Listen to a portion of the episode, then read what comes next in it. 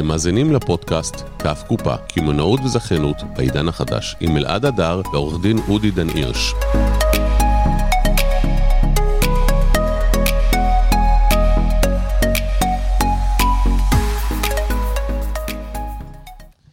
בוקר טוב, עורך דין אודי דן הירש, קבלו אותו. מה שלומך? התגעגעתי לבוקר טוב הזה, שבוע, נכון. לא, שבוע לא שמעתי אותו. שבוע. ואלעד הדר איתכם היום אה, בשידור, והיום אנחנו הולכים לדבר על הטריטוריה שלכם. זה בדיוק מזכיר לי שאתה יודע, הבאתי את התוכי החדש, את שנקל הביתה, אז יש את הטריטוריה של קרלוס, התוכי שלנו בבית. אז עוד מעט נדבר על האנלוגיה שבין הטריטוריה של התוכים שלי, זה שבבית וזה שבעבודה, להסכמי הזכיינות שלכם, ומה כדאי להתעקש ומה כדאי לבקש. כל זה בשידור היום. יצא לי חרוזים, סימן שאני במצב רוח ממש טוב. מה העניינים, אודי? אנחנו צריכים לפצח את זה. לפצח את ה- את המצב איך זה רוח קורה, איך זה הספציפי קורה. אתה יודע. טריטוריה זה חזות הכל, אנחנו כולנו אוהבים להגדיר דברים. אני חושב נכון. שבן אדם, שהכרתי פעם את אה, נטשה שלי, סיפרתי את זה, אז אז היא אמרה לי שאם היה משהו אחד שהיא ש- שהיא חששה ממנו, זה שאמרתי שאני אוהב אה, שגרה. אז היא הבינה שאני בן אדם הכי לא שגרתי בעולם, ושש- ושהלא אז איך שגרתיות זה הגדרת את השגרה. זה? אז מה אני אומר? אני אומר שאנחנו כולנו אוהבים שיש לנו בסוף איזושהי מסגרת. גמישה יותר, גמישה נכון. פחות, כולנו צריכים מסגרת. וגם... וגם זוגיות זה מסגרת, החלטת לחיות עם אותה אישה, אבל במסגרת אותה זוגיות אתה יכול לבחור לעשות מה שאתה רוצה. בדיוק, אנחנו רק תמיד מכוונים ורוצים מסגרת כמה ש... חופש הבחירה הוא מעל הכל, אודי. בדיוק. ואנחנו כן רוצים מסגרת כמה שיותר גמישה וכמה שיותר נכונה, ואנחנו רוצים להגדיר אותה, וזה נכון גם להסכמי זיכיון והסכמי נציגות, ועל זה אנחנו הולכים לדבר היום. ורגע ספר לפני לנו. שאנחנו מה, נצלול, מה, מה, אתה מה? תבדוק למה אני לא יכול לפתוח את השידור אצלי. ב- אוקיי, אני אטפל בזה. אז בינתיים אודי אוקיי. יספר לנו מה מה העניינים אצלנו ב... כי עד שחזר לי הטלפון ואני לא, לא, אני אטפל בזה. מחכה לשיתוף. אפילו שיש לך אייפון, אה, וזה לא טלפון, איי איי איי. סתם, נו. אני לא, ספר אני, לנו, אני לא ספר מתווכח לנו על על זה. הסכמי ה... טוב, אז היום אנחנו הולכים לדבר על שני סוגי הסכמים. אנחנו הולכים לדבר, בטוח שכל מי שמקשיב לנו שמע, אה, או לפחות, אה, לפחות מכיר את המושג, אה, את המושג אה, אזור הזיכיון בתוך הסכמי זיכיון, תכף אנחנו ניגע בו. והסכמי נציגות, שאנחנו רואים הסכם נציגות, זה הסכם שבו אני מקבל מחברה בחו"ל איזושהי נציגות, או את הזכות להפיץ מוצרים של אותה חברה, לדוגמה בישראל, וכחלק מהסעיפים של ההסכם אני אדבר איפה יש לי זכות להפיץ, האם הזכות שלי רק בישראל, האם היא גולשת מעבר לגבולות ישראל. בוא נדבר בכלל על, היחס. על על מסעדה. עכשיו, לצורך העניין, סניף של גולדה, אני חושב שלגבי גולדה היו הרבה מחלוקות כאלה, שהם מוכרים יותר מדי סניפים, ככה שמעתי לפחות. אה, והיו אה, זכיינים שהתלוננו על הטריטוריה. מה המרחק הסביר שאומרים לך, אוקיי, נתתי לך שכונה מסוימת, מה המרחק הסביר לפתוח? ויש היום בעיה נוספת, שכשנכנסים להסכמי טריטוריה, משהו שלא ידעו בעבר, זה מה טריטוריית המשלוחים. אז אנחנו נדבר גם על טריטוריות המ- המשלוחים, ונגעת בגולדה ובוא רגע ניגע בגולדה. כי גולדה, לדוגמה, בתוך הסכמים, אתה יודע, אומרים סוף מעשה במת- במחשבה תחילה. אליי כשמגיעה רשת ל... לייעוץ, אחד הדברים הראשונים שאני עושה במסגרת ההסכם והמדיניות שאנחנו מגדירים, אני שואל, בואו נדבר רגע על מה המדיניות בלתת לזכיינים עכשיו זכות, טריטוריה, מה אנחנו רוצים לתת, והרשת מסתכלת, ובמרבית המקרים היא לא יודעת אפילו מה לומר, כי היא לא חשבה על זה. ואם היא חשבה, אז אין לה תשובה מספיק טובה.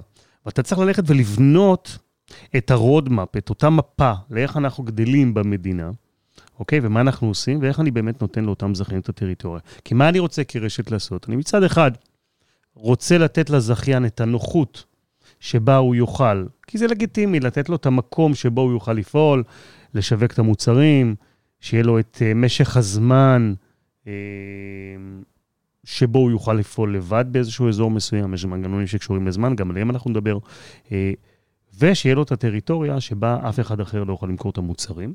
מצד שני, אני לא רוצה להגיע למצב, כמו שאתה אומר, גולדה פותחת בתוך מקום, וכשהיא גדלה, אז מה קורה לרשתות כמו גולדה שמתפתחות מהר? הן לומדות על הדרך כמה סניפים אפשר לשים לדוגמה בעיר ובאיזה... כשאתה אומר. לומדות על הדרך, אני רוצה שתבינו, זכיין יכול להשקיע מיליון שקל בסניף, מיליון שקל, ושהסניף הזה יהיה הפסדי. אני עכשיו, אה, הגיע לעבוד אצלי כשכירה מישהי שיש לה סניף של אחת הרשתות הגדולות, אני לא אגיד את שמה, ומן הסתם היא מפסידה שם כסף כל חודש, היא רוצה לבוא לעבוד שכירה אצלי, כי היא תבין שמה שקורה בסניף, הסניף רק מפסיד והיא מחפשת בכלל למכור אותו.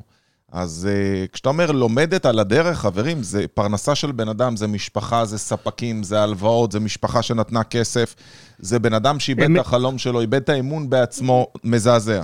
אמת, אמת, אבל בואו רגע נגיד שלהגיד לומדת על הדרך זה גם לא דבר, זה לא דבר רע. אפשר להגיד את זה בגנותה. כל רשת שמתחילה מוצר ומתחילה להתפתח, אין לה את הידע מראש בדיוק איך הדבר הזה יעבוד. היא נכנסת לתוך הסכמים כאלה, אה, תחת הנחות מסוימות, ומתחילה לפעול, ואז, אתה יודע, יש...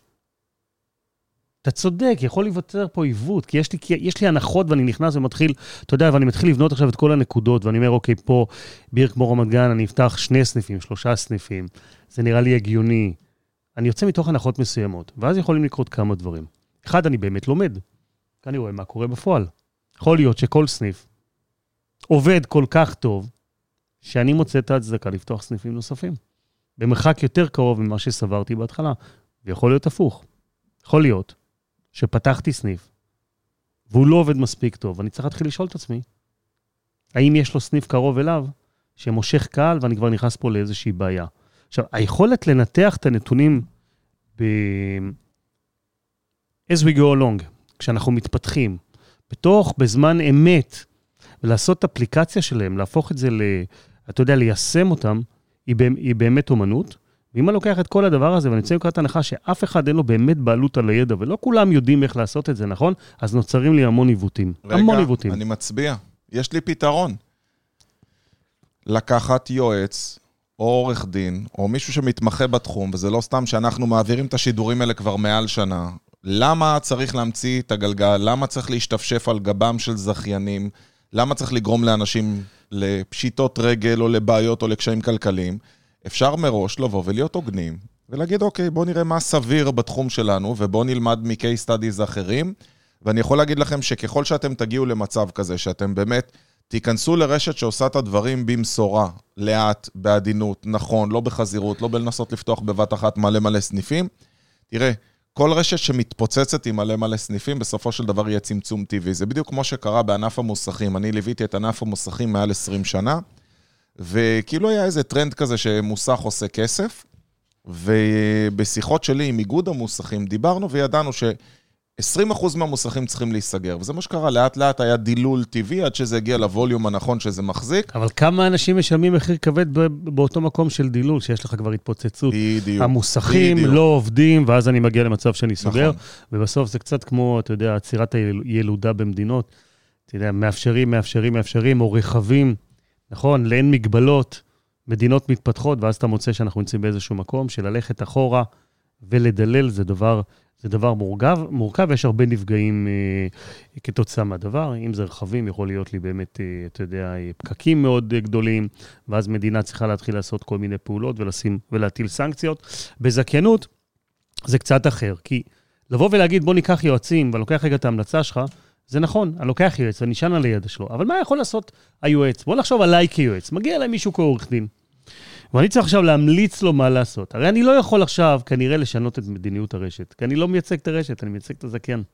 מה אני כן יכול לעשות? אני יכול לקחת את הזכיין, ואני יכול עכשיו להילחם על, הזכ... על, הח- על הזכויות של הזכיין, ולהגיד שני דברים. אחד, האם נראה לי סביר המנגנון שהרשת החליטה ליישם? כי אני כרגע מסתכל על הזכיין שלי. האם נראה לי סביר המנגנון שהרשת אה, החליטה ל... ל... ליישם?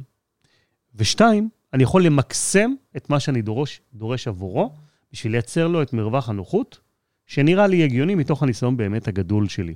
אבל לא יכול עכשיו להתחיל גם להבין האם המדיניות של הרשת היא נכונה או לא נכונה.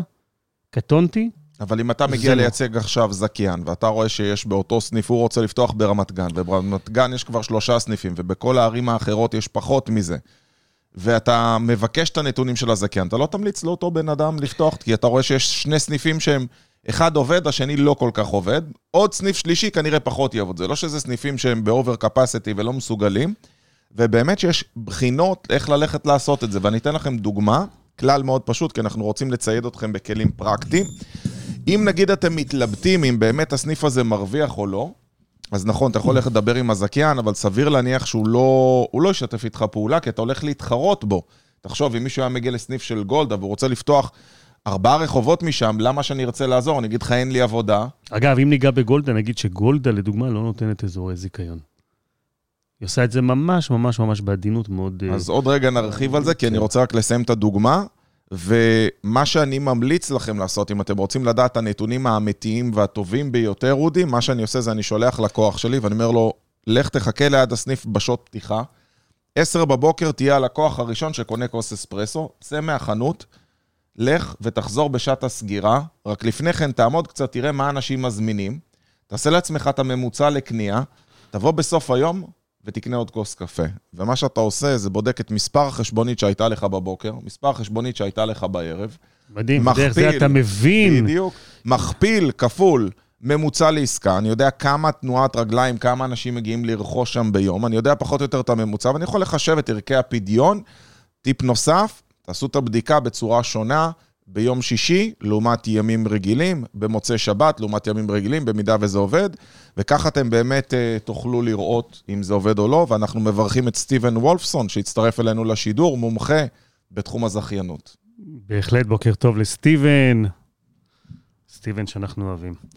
התחלת אה, לדבר על גולדה, אמרת שאין להם מדיניות כזאת. נכון, נכון. אז מה שעושות לדוגמה רשתות כמו גולדה, שמתפתחות מאוד מהר, הן מאוד, ממש אמרת במסורז, ממש ככה בזהירות מאוד גדולה לגבי אזורי זיכיון. הן אומרות לזכיין בעצם, סמוך עלינו שאנחנו יודעות כמה סניפים לאפשר בכל, בכל מיקום, והזכיין שנכנס באמת צריך לסמוך, כי אין לו ברירה אחרת. והרשת מצליחה, והוא רוצה את הסניף, והוא נכנס אני, לתוך... אני לתוך... לא הייתי הולך למקום שבן אדם שאמור למכור לי, אומר לי, סמוך עליי, כי תשמע, בשבילו אם אתה נופל, אז מקסימום הוא איבד לקוח אחד מתוך המאה זכיינים שיש לו. אם אתה נופל, נפלה המשפחה שלך, הבית או. שלך, וחזרת עשר שנים אחורה לכל הפחות. אז אני אנחנו- פוגש את האנשים האלה, אודי. אתה יודע, לפעמים אני אומר להם, אין לי, אין לי איך לעזור לך. כן, אז בואו רגע נדבר על המנגנונים, אמרנו כלים, אז אני אגיד איזה כלים אני יכול לתת במקום הזה. אז כשמגיע אליי זכיין ואומר, אני רוצה עכשיו לקחת זיכיון של רשת, אם אני לא רואה מדיניות טריטוריאלית מספיק הוגנת, אני ארים את זה כדגל אדום, אני, כאור אדום, אני אגיד לזכיין, תקשיב, מזה הייתי נזהר, כי יכול להיווצר פה עיוות. שים לב, בוא ננהל על זה משא ומתן, אבל בוא נשים את זה כאחד הנקודות, שאתה מבין שאם זה לא תפור לך כמו שצריך בתוך ההסכם, וזה לא מספיק טוב, אתה חושב מה לעשות עם, עם הזכות. אני לפחות את עבודתי עשיתי, כי אם הוא מגיע ואז אומר, עזוב, אני מרגיש בנוח, אני רוצה להתקדם, זה תמיד בחירה שלו, אנחנו בסוף רק יועצים, אבל אני בהחלט ירים את זה, יעלה את זה למודעות, ישים את זה כ, כ, כנקודה שהיא נקודה משמעותית, ואני אתן לו לבחון את זה, אה, כי יכול להיות פה תקלה. אני אגב, כגישה, כשאני נכנס לעסקים, אני אומר לעצמי, אם אני הולך ואני משקיע הרבה מאוד כסף ב- במקום, אני מחפש, אני אעשה עסקה רק במקום שאני לא מוצא סיבה מספיק טובה לא לעשות את העסקה. ואם אני מוצא בתוך, אני לא אומר לא לקחת ריזיקות, אבל תלוי איזה ריזיקות אנחנו לוקחים. אז אם אני אפתח נגיד סניף של רשת שלא נותנת לי אזורים טר- טריטוריאליים, אני לדוגמה אחפש לפתוח את זה במקום שיש לי קהל שבוי. כמו בקניון, או ב... עניין משרדים מאוד גדול. בניין משרדים, או בשכונה שאני יודע שאין שכונה קרובה, וסביר להניח שאין לי איפה... אה, אני אתחיל לחפש את אני, המקומות אני רוצה האלה. שתדעו שזה פנינים, מה שאתם שומעים כרגע, מבחינת איך לדעת למצוא את המיקום הנכון, כי אתה יודע, אומרים שבנדל"ן הדבר הכי חשוב זה מיקום, מיקום ומיקום.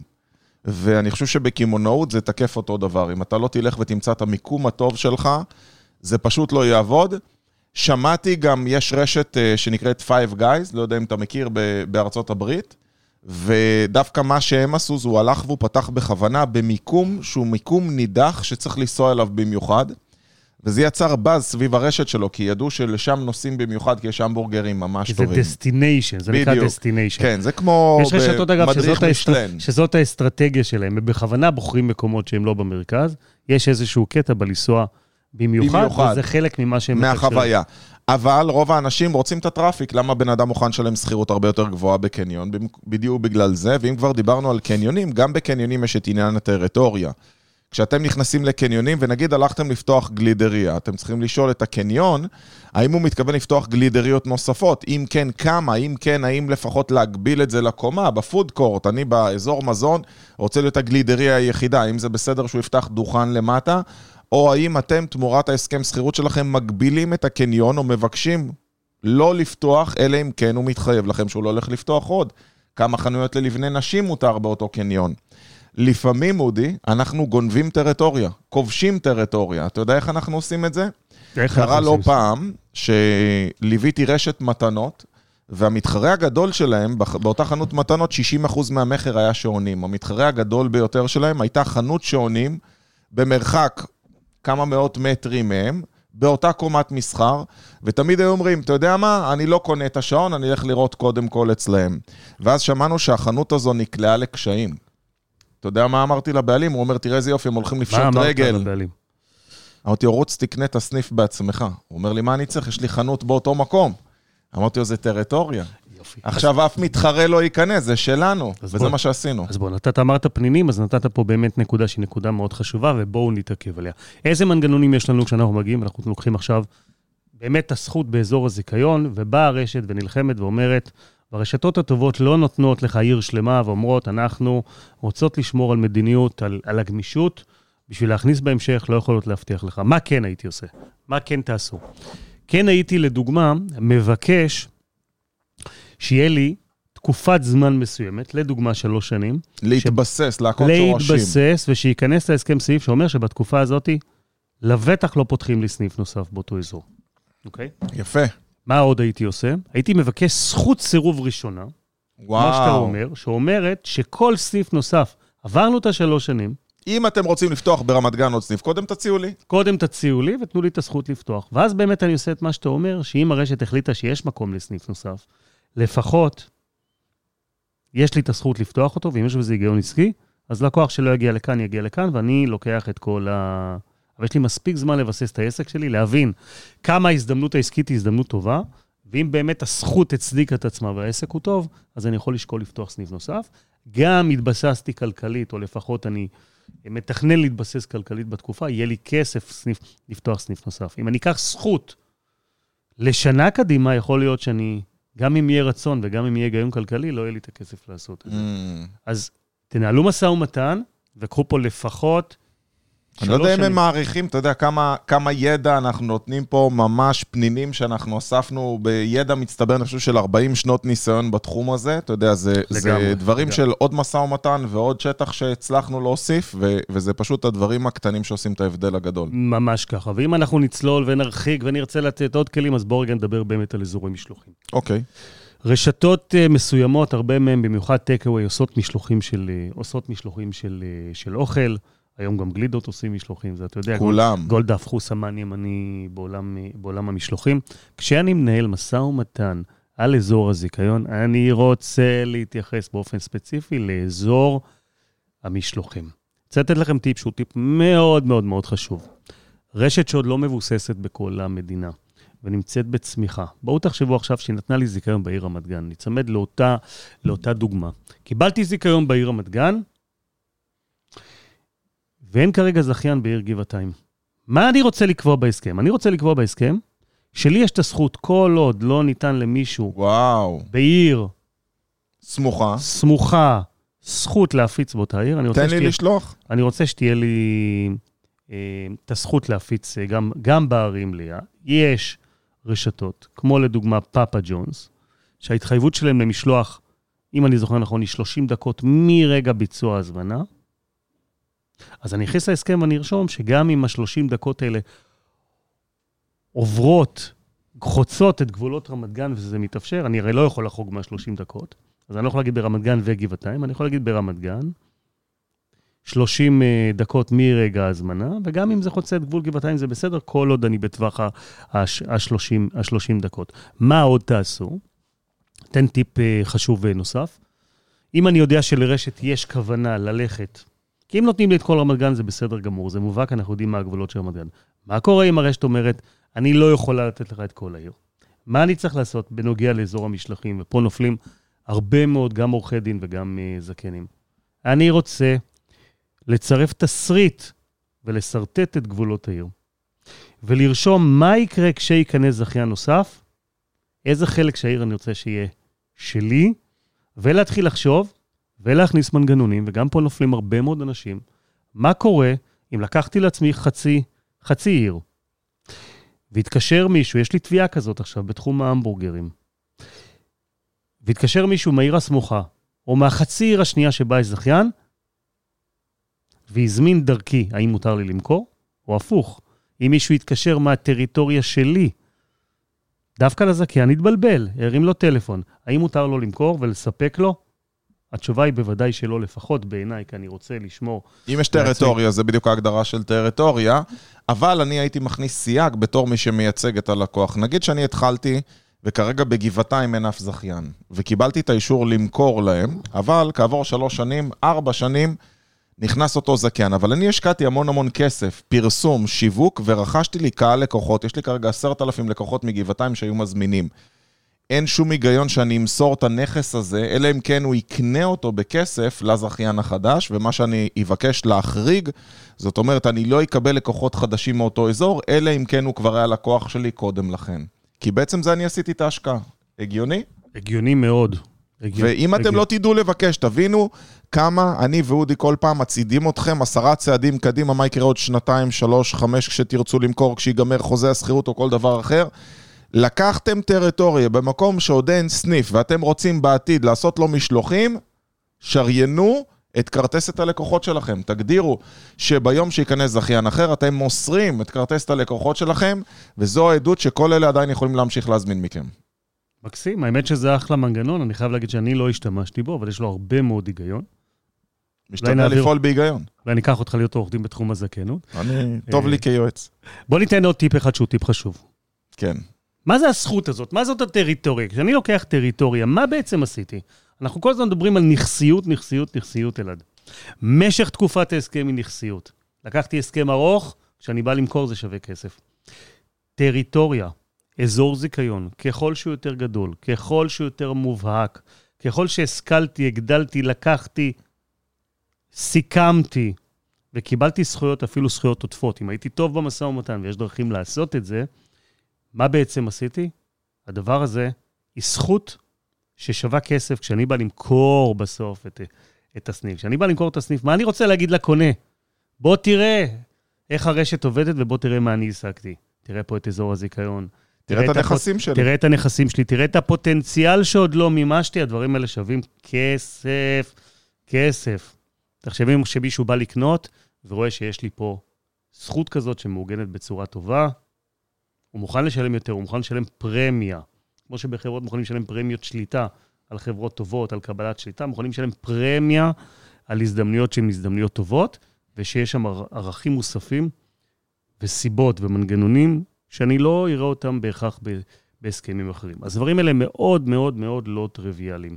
מאוד לא טריוויאליים, יש המון עיוותים, ואנחנו רואים, יכול להבטיח לכם שמגיעים אליי אין סוף זכיינים, ורשתות, זה- ורשתות. אנשים לא יודעים מה לבקש, הם לא יודעים מה לבקש. עד שאתם לא מגיעים לסיטואציה הזאת, רוב בעלי העסקים לא יודעים בכלל איך להתנהל, רובם זה הסניף הראשון, אלא אם כן הם מגה זכיינים כאלה שיש להם 100 סניפים שונים של עסקים שונים, אבל פה באמת אני רואה בעלי עסקים שמגיעים לדבר הזה בתולים, חדש להם. אגב, גם רשתות מהצד שלהם, הרבה מהן לא, לא, לא מאמצות מדיניות של, אה, אה, של אזורי זיכיון בצורה נכונה, ואז מה קורה להם? קורות, קורים להם גם כמה דברים, או שהן מאמצות מדיניות שהיא מדיניות לא נכונה. ואז יש להם בעיה.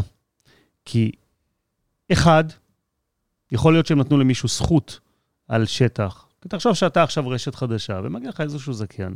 הכוח שלו בניהול של המשא ומתן, בדרך כלל, יותר גדול מאשר זכיין העשירי שיגיע. אתה מאוד רוצה שהוא ייכנס, אתה מאוד נכון. רוצה שהוא יתחיל, ואז הוא בא מנהל משא ומתן, והכל נשמע הגיוני.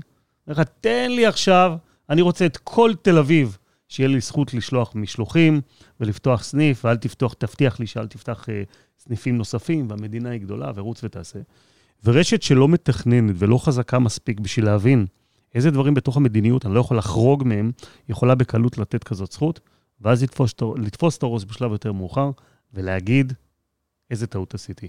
גם רשתות יכולות להכניס מנגנונים בצורה חכמה, וגם אם הן נותנות כזה, כזאת זכות, הן יכולות להגיד, אנחנו יכולות לתת את הזכות, כל עוד זו מדיניות הרשת.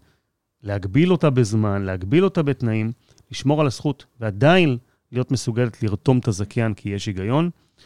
אה, ובסוף למצוא את, את העמק השווה. העמק השווה הוא תמיד, קי, הוא תמיד קיים, תזכרו. כשיש רצון בין רשת לזכיין להתקשר, ויש היגיון, ואני לא פוגש מישהו לא הגיוני בצד השני, עורך דין טוב, יועץ טוב, ידע למצוא את המנגנונים הנכונים, בשביל בסוף אני אוכל כנראה להתקדם ולהרגיש בנוח עם מה שמוצע לי, או לפחות מה שאני ניהלתי משא ומתן והצלחתי להציע כמנגנון אה, חלופי. מדהים.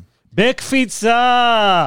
מעבר לבריכה, לצד השני, אנחנו עוברים רגע להסכמי, אה, להסכמי אה, הסכמי הפצה. אוקיי. בסדר? להסכמי הפצה. מה אלו הסכמי הפצה? הסכמי הפצה, יצאנו מהסכמי זיכיון, נכון? אנחנו כרגע בהסכמי הפצה. עדיין בטריטוריה, אבל. אגב, גם בתחום הזיכיונות נמצא פה סטיבן, סטיבן מתעסק ברשתות בינלאומיות. אה, מי כמוהו יודע, כשאני בא ולוקח זיכיון של רשת בינלאומית, אני ה master franchisee, אני הזיכיון, אני הזכיין ה master פה בישראל. אה, בתוך ההסכם יגבילו אותי לאזור, לאזור הזיכיון. למה לא אמרתי דווקא בתחום של, אה, של, ה, של הזכיינות, ונכנסתי קצת מעבר? כי אם אני הולך, כי אם לקחתי זיכיון על אה, מסעדות, אז אני פותח והגדרתי את הטריטוריה, ואני אומר, תגדירו ותגב... ותגדילו גם מעבר לגבולות מדינת ישראל, גם לרשות הפלסטינאית, ויש לנו פה מגזרים והכול, תוודאו שאנחנו יכולים בסוף גם שם, גם שם להפיץ. אבל אם אני לא מתעסק רק במסעדות, יש לי נגיד מוצר, אז מה אני, מה אני רוצה למנוע, ילד? מה אני רוצה שיקרה בסוף עם מוצרים? ראיתי זכיינים, או ראיתי בעלי זכות שבאו וקיבלו זכות. לדוגמה, להפיץ מכונות אוטומטיות למשהו מסוים, וקיבלו את הזכות להפיץ פה בישראל. ואז בא להם פה איזשהו חכמולוג, ואמר, אני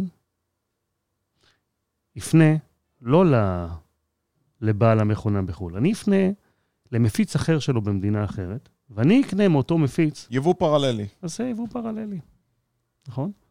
מישהו שלוקח את הזכות בישראל על איזשהו מוצר, אם הוא לא מבין שהוא צריך לחסום את האפשרות הזאת שהיא תקרה בתוך הסכם, אז הדבר הזה יכול להיכנס לו בדלת האחורית, ואז הוא מוצא את עצמו עם זכות, כאילו להיות עם ולהרגיש בלי, זה בדיוק המצב. ואז אני מוצא את עצמי בסוף, ב... בתקלה שיכולתי למנוע אותה ולא, אה, ולא, ולא יצרתי. אז גם כשאני נכנס להסכמים בינלאומיים, יש חשיבות ומשמעות מאוד גדולה, אה, והזכות הזאת היא זכות ששווה הרבה כסף, אם אני מנסח אותה נכון. במנגנונים נכונים, גם כשאני נכנס לרשתות משמעותיות בחו"ל, אה, או בעלי מוצר, או שירות. בניהול נכון של משא ומתן, אני יכול להגיע ליופי של מנגנונים. ולייצר לעצמי בסוף יתרון בלתי הוגן. זה נכס, זה נכס נוסף. אולי אפילו לקחת את הזכות להפיץ בחו"ל. נכון. נכון? הגיעו אליי עכשיו אה, חבר'ה עם uh, באמת מכונות אוטומטיות, אמרתי, למה לא לקחת, האמת, הם כבר חשבו על זה, אבל למה לא לקחת uh, את הזיכיון במדינות נוספות? הולך כל כך טוב. בואו נתחיל לסגור את העולם. בואו נראה שאנחנו אלופי העולם במה שאנחנו עושים. אני אשאל אותך אחרי השידור אם זה אלה שאני הפניתי אליך. אם זה אותן מכונות אוטומטיות. לא. לא? משהו אחר? אז יש לי עוד מישהו עם סיפור דומה. כן? כן. אני אשמח. טוב, אני אשמח. חברים, כמו תמיד, זה מגיע לקיצו כשיש עוד הרבה מה להגיד, אבל בדיוק בגלל זה אנחנו נפגשים פה כל יום רביעי.